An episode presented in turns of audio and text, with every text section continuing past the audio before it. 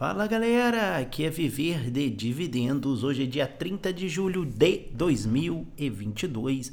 Nós estamos aí começando mais um Papo de Dividendos número 87, o seu podcast de notícias sobre o mercado americano.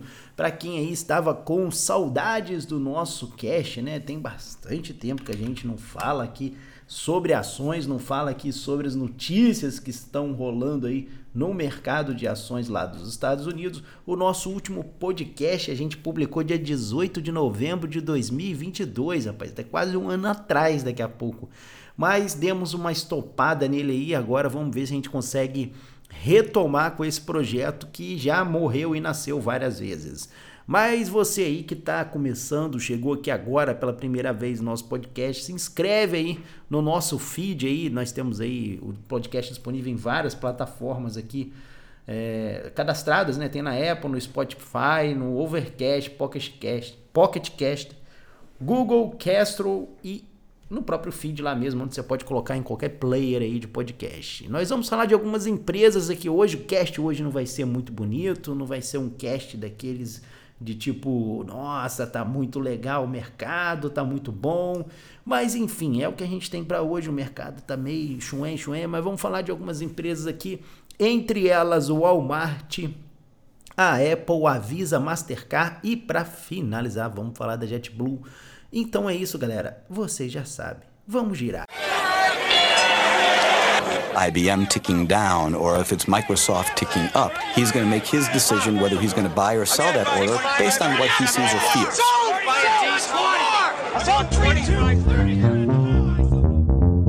Quem aí tava com saudades do nosso podcast, né?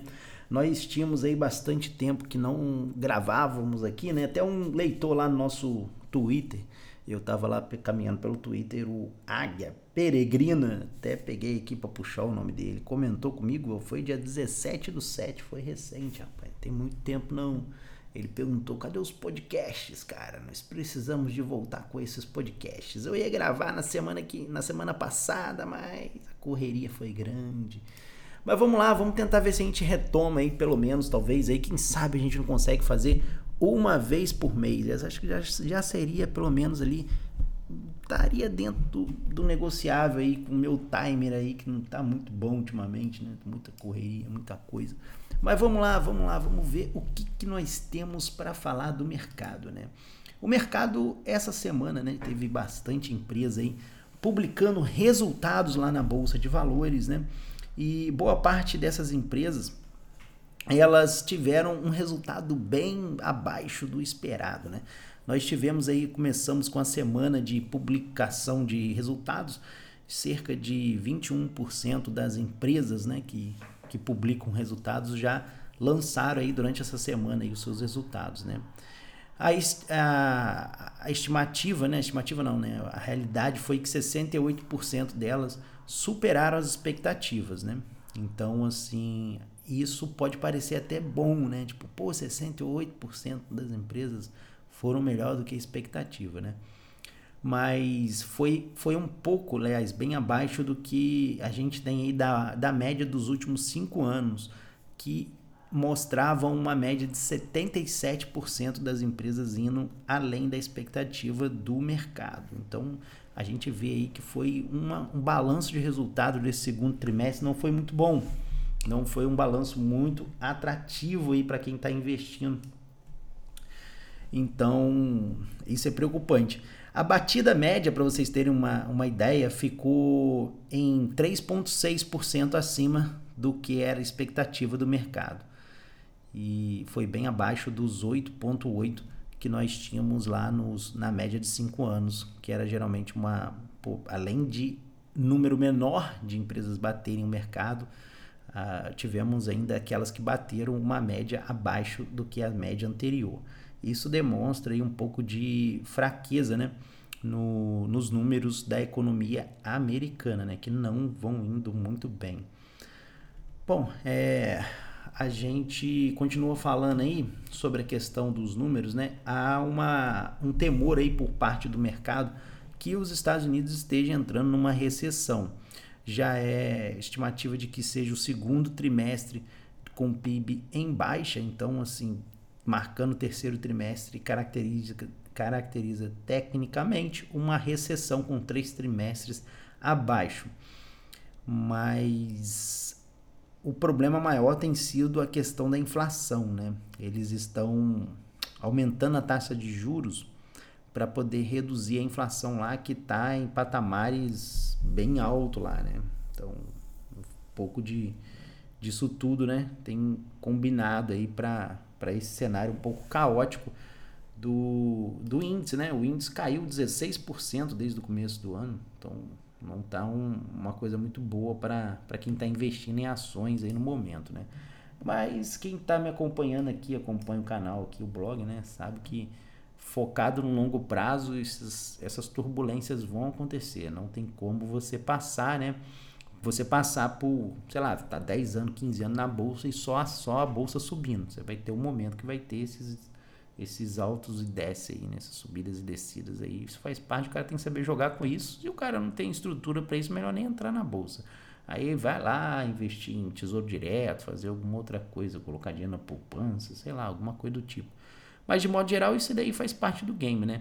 O que a gente precisa de, de analisar é que, tipo, mesmo durante, mesmo diante, né, dessa situação toda aí caótica, ainda tem empresas boas, né? E a gente tem que saber garimpar ali, construir uma carteira boa. Precisa de analisar um pouco aí, né?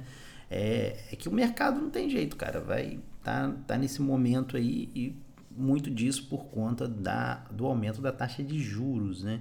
Então a gente precisa de estar tá acompanhando aí os movimentos do Fed para ver o mercado dar uma recuperada. Agora tem um, um, fato interessante essa semana até, um estrategista lá, um analista lá do Morning, Morgan Stanley falou que de modo geral o Fed costuma dar uma afrouxada aí nesse aumento de taxa de juros quando está chegando perto da recessão. Ele fez isso durante os quatro últimos ciclos econômicos.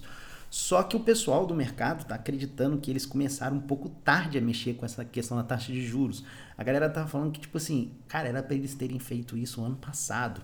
E aí eles foram protelando, protelando isso e estão fazendo a coisa na hora errada, né? Até parece, para quem lembra aí do, da época do governo Dilma, lembra como é que a equipe, a equipe econômica era bem bolada e acabava fazendo as, a, a, os, aplicava os remédios na hora errada. Tá um pouco parecido lá na economia americana. E o próprio pessoal do Morgan Stanley né, até comentou que tipo, oh, não, é, não havia, não, teoricamente não havia nem necessidade de aumento de taxa de juros, porque o, a própria demanda está caindo muito e ela mesmo já vai por si só cuidar da, da redução da inflação. E, e aí eles estão tentando meio que subir essa taxa de juros para reduzir essa inflação e vai acabar é, tendo um efeito muito pior, criando uma recessão muito mais muito maior do que que realmente precisava, o que realmente poderia ter acontecido, né? Então é, é uma preocupação, mas não tem jeito, a gente tem que estar. Tá, faz parte do game, como eu falei, né? A gente vê até um cenário um pouco diferente esse agora, né? Porque geralmente, né? Você, quando tem uma recessão, você tem um, também um nível alto de desemprego, né? E não é isso que a gente está vendo lá nos Estados Unidos, que reduziu o desemprego, por exemplo, de 4 para 3,6%. Então é um caso raro, né? Se eu não me engano, pelo que eu li essa semana aí, né? Foi acho que o, é, desde a Segunda Guerra que não, que não tem um caso de, de, de uma recessão desacelerada sem perda de, de emprego, né? Então é uma situação um pouco diferente do que chamam de recessão de crescimento, né? Um pouco diferente do que a gente está acostumado a ver por aí, né? Mas faz parte e vamos dar uma olhada num dos caras que vem sofrendo aí com essa recessão, que é o Walmart. Vamos começar a falar desse camarada aqui hoje, que nós temos aí alguns pontos aí, algumas notícias boas para alguns acionistas, outras nem tanto para outras. Começando aí pelo Walmart, né? O Walmart foi uma dessas empresas aí que eu falei no começo do, do nosso cast, que estava publicando aí uh, resultados essa semana, uma dessas desse percentual de empresa e o, o resultado do Walmart contrasta bem aí com essa situação econômica dos Estados Unidos, né, que eu falei agora há pouco, porque o Walmart teve uma redução aí na sua nos seus ganhos, né, no segundo trimestre e também reduziu aí o, a redução de ganhos para o ano como um todo, né? De acordo com o Walmart, eles até viram um número maior de clientes entrando na loja, né? Gastando até mais dinheiro, né? A gente pode até ver um aumento de receita, mas eles acabaram gastando esse dinheiro com itens como, por exemplo, alimentação e combustível e os itens que trazem maior margem para o Walmart, eles não, não tiveram uma, um movimento de venda ah, maior, né? Ou comparado ao ano anterior. E por conta disso acabou caindo a margem, porque esses itens de alimentação, itens básicos assim, né, vamos dizer, né, eles têm uma margem muito baixa e o Walmart ele ganha mais dinheiro ali com, com vestuário e outros itens ali que ele vende que não são ligados aí à parte de, de alimentação. E como o pessoal teve um momento muito grande lá na inflação americana, e a inflação americana está realmente assim bem, bem pesada, fez com que o pessoal gastasse mais dinheiro para poder comprar as comidas, né? E não sobrou tanto dinheiro para para outras coisas, né? Isso aí é, era meio bem bem praxe isso, né? Essa questão aí econômica. Mas assim, esse resultado do Walmart, né, fez com que eles ele caísse 10% aí uh, durante a antes de anunciar os resultados, depois caiu mais 7, deu uma, deu uma despencada nas ações, aí só para vocês terem ideia, né?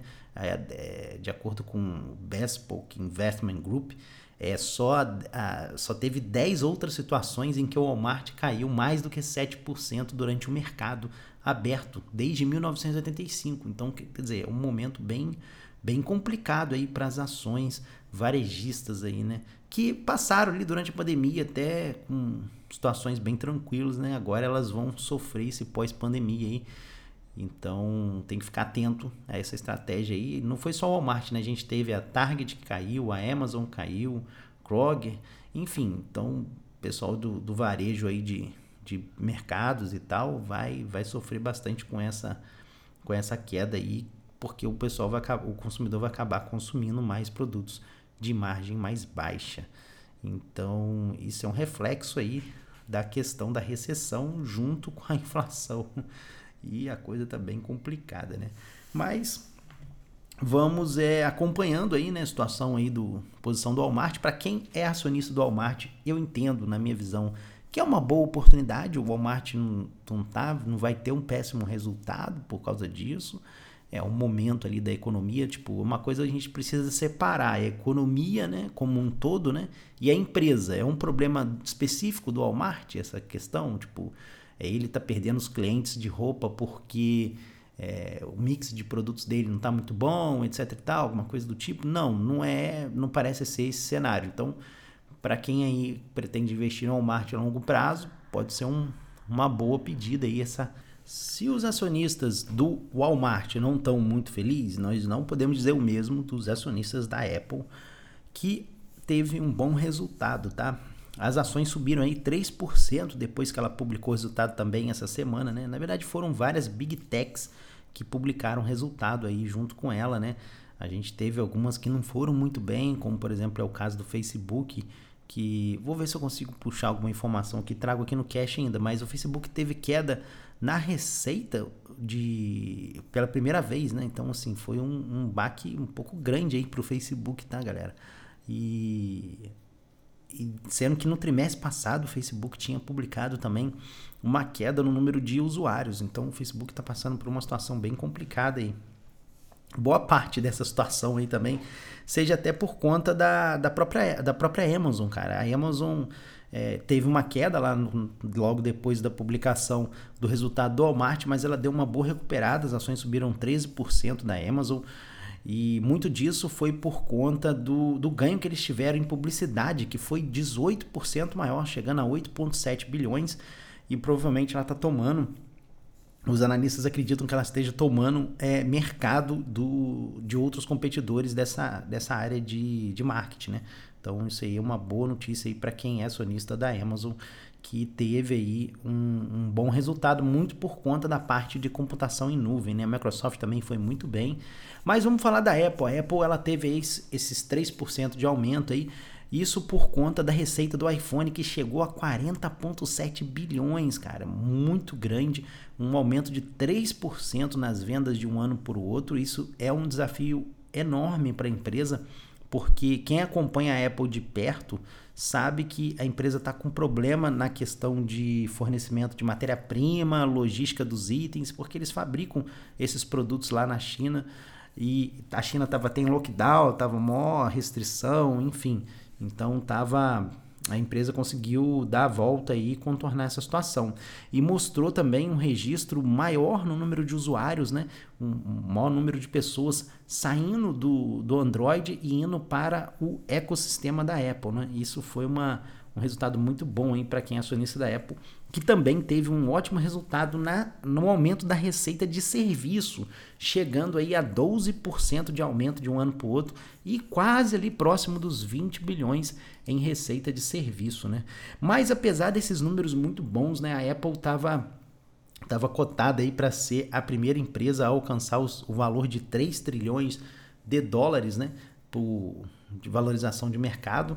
Ela ela chegou próximo disso, né?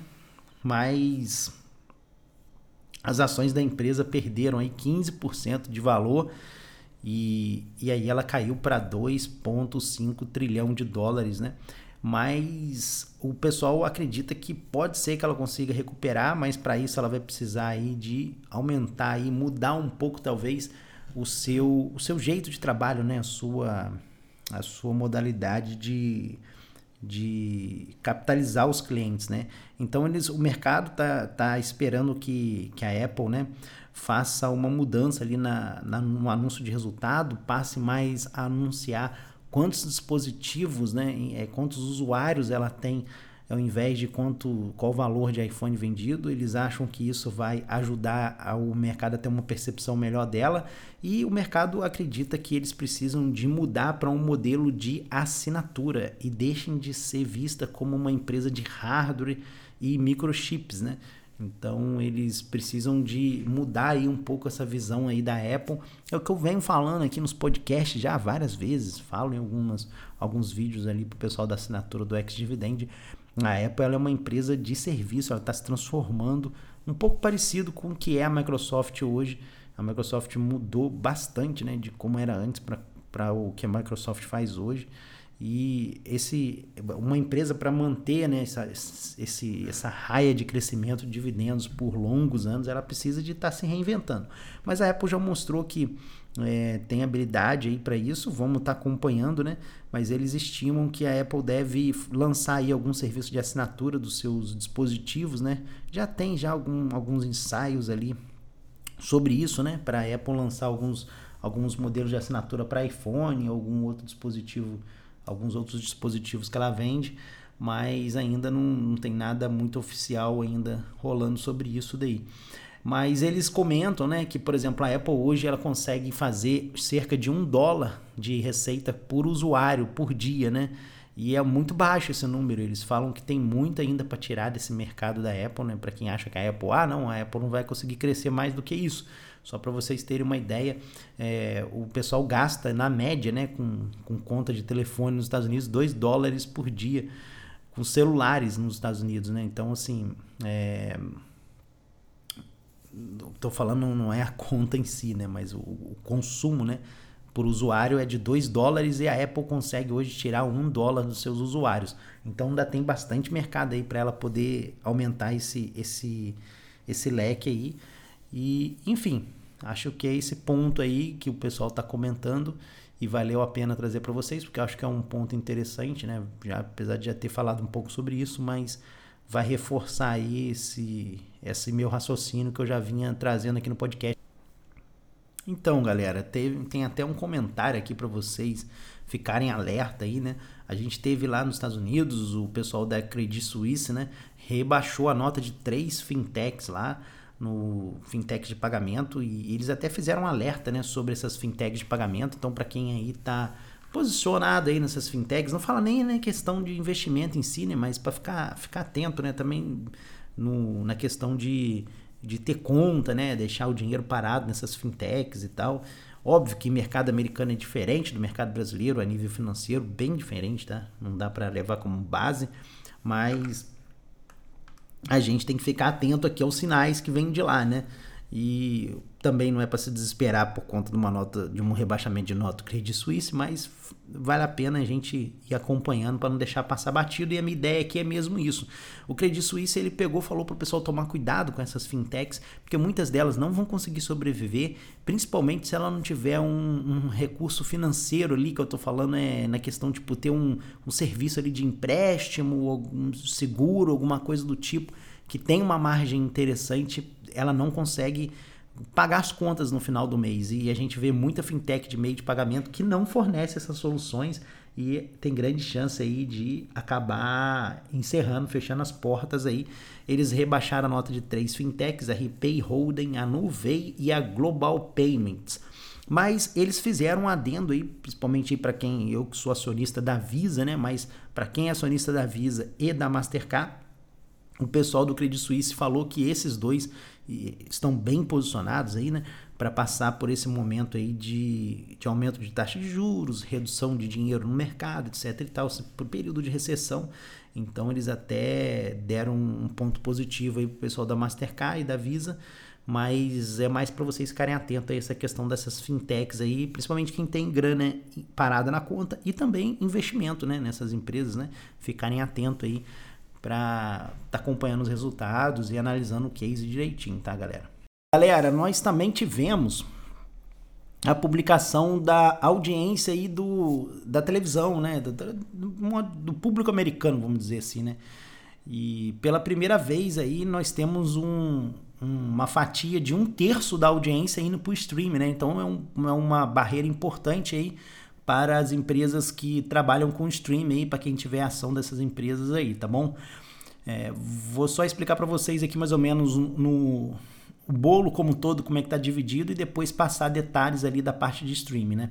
Hoje nós temos 35% da audiência na TV a cabo, depois 22% em broadcast e 8,8% na parte de outros. A partir daí a gente entra com streaming, que, pela, como eu disse pela primeira vez, superou um terço, chegando a 33,7% da audiência americana. Aí se a gente abrir esse pedacinho da pizza aí do streaming, né, nós temos aí alguns players aí como sendo os principais aí desse, dessa fatia de streamer. Vão destacar aí primeiro lugar para Netflix com 7,7% do mercado. Então, na parte de streaming, a Netflix lidera. Depois, em segundo lugar, vem o YouTube. Esse aí mesmo, que muita gente me acompanha lá no canal do YouTube, tem lá a minha assinatura lá do canal, então tá participando aí para aumentar a audiência do, do YouTube, tá bom? Com 6,9%. Terceiro lugar vem o Hulu, que é da Disney, com 3,3%. Quarto lugar nós temos a Amazon Prime Video com 2,9% do mercado. Quinto lugar, nós temos a Disney Plus com 2% do mercado. E por último, ali nessa lista, nós temos a HBO Max com 1% do mercado. E somando todos os outros players, né, os outros streamers com menos do que essa fatia, dá 9,9% o outro bolo da galera. Temos aí alguns números legais, né? Como, por exemplo, o crescimento né, da, do YouTube. Por, o YouTube, se eu não me engano, ele saiu. É isso, é, tô com os números aqui agora, pronto. Fica mais fácil. É, a, né, a, o YouTube saiu de 6,7 de fatia de mercado para 6,9. Teve o único desses caras que eu falei que caiu o, a participação de mercado foi o Hulu da Disney, que saiu de 3,4 em maio e agora em junho caiu para 3,3% a audiência dele. A Prime Video subiu de 2.6 para 2.9, o Disney Plus de 1.7 para 2 e a HBO se manteve estável ali em 1%.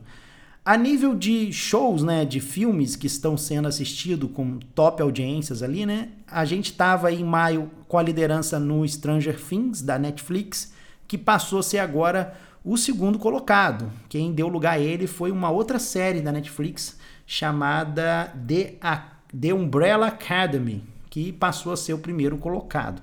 Embaixo disso a gente tem aí o Doutor Estranho da, da Disney, né, um filme. Depois disso temos aí é, uns outros dois filmes ali, um da, da Netflix, é Sing 2, um, um, outro filme, The Man from Toronto, é que eu não sei se é bem filme também não, tá galera? Não conheço esse. Embaixo, em sexto lugar, nós temos o Obi-Wan Kenobi, da Disney. Depois, Mentes Criminosas, da Netflix. Depois, NC Ezai, da Netflix. Depois, The Boys, da Amazon. E Cocomelon, da Netflix, fechando aí na décima posição. Então, esses aí são os números do streaming hoje no mercado americano, né? Então, dá pra gente ter uma clara visão aí agora de como está a situação dominada ainda por enquanto pela Netflix, mas o YouTube tem crescido e chegando cada vez mais perto. Vamos acompanhando essa briga aí e tem muito mercado ainda para o streaming tomar ainda da TV a cabo, broadcast, enfim, etc e tal. Mas tem bastante. Bom, vamos tentar falar no final aqui, né, na nossa última notícia aí do nosso cast, né? Vamos tentar não trazer uma notícia muito ruim, já que o cast foi recheado de problemas aí, né? Mas enfim, faz parte, né? Acho que quem tá aí no longo prazo, né, com foco no longo prazo, sabe que vai ter que passar, até, aliás, deveria saber passar por essas situações de forma tranquila, né? Tem que aproveitar as oportunidades e comprar empresas boas aí com, com bons descontos, né? Bom, o que, que eu vou falar com vocês aqui? Nós vamos trazer uma notícia aqui sobre uma companhia aérea. Mas antes de eu falar até dessa, dessa questão aí da companhia aérea, deixa eu só fazer um, um adendo aqui, é, um aviso, na verdade, né? Eu tenho um serviço de assinatura lá no blog, né? Se você, para quem está me acompanhando só pelos podcasts, né? Então tem viverdividendos.org, você acessa lá, tem muito material sobre a bolsa de valores americana. A gente explica lá como abrir conta na corretora. A gente tem uma corretora até parceira lá, a Evanon que, que vai te auxiliar aí, principalmente uma corretora feita para brasileiros, né? Mas o que eu queria falar aqui também é, é na questão do, do nosso serviço de assinatura, o ex-dividend. Nós temos um serviço lá que a gente vai fazer um reajuste de preço. Então, eu ia até reajustar agora nessa virada do mês, mas vou deixar talvez dar uma barrigada nesse reajuste aí para o meio do mês. Então dá para você talvez tentar pegar o preço mais baixo ainda, porque depois ele vai dar uma subida. E aí, meu amigo, depois você vai ficando as renovações sempre com preço mais alto. Então, melhor você, quem está com interesse de adquirir a nossa revista lá, que a gente faz com, com trazendo resultados de algumas empresas que a gente seleciona lá para analisar, né, para estar tá acompanhando. A gente tem vários tipos de carteira, né? Até publiquei uma carteira agora mais recente de REITs mensais, são REITs que pagam dividendos mensais. Eu fiz uma análise lá de cada um dos ativos, mostrando os pontos positivos e negativos. Enfim, tem muito conteúdo quem conhece meu blog lá sabe que tem muito mais coisa ali na parte privada ali do blog ali, então vale a pena aí para quem está interessado, querendo entrar na bolsa americana.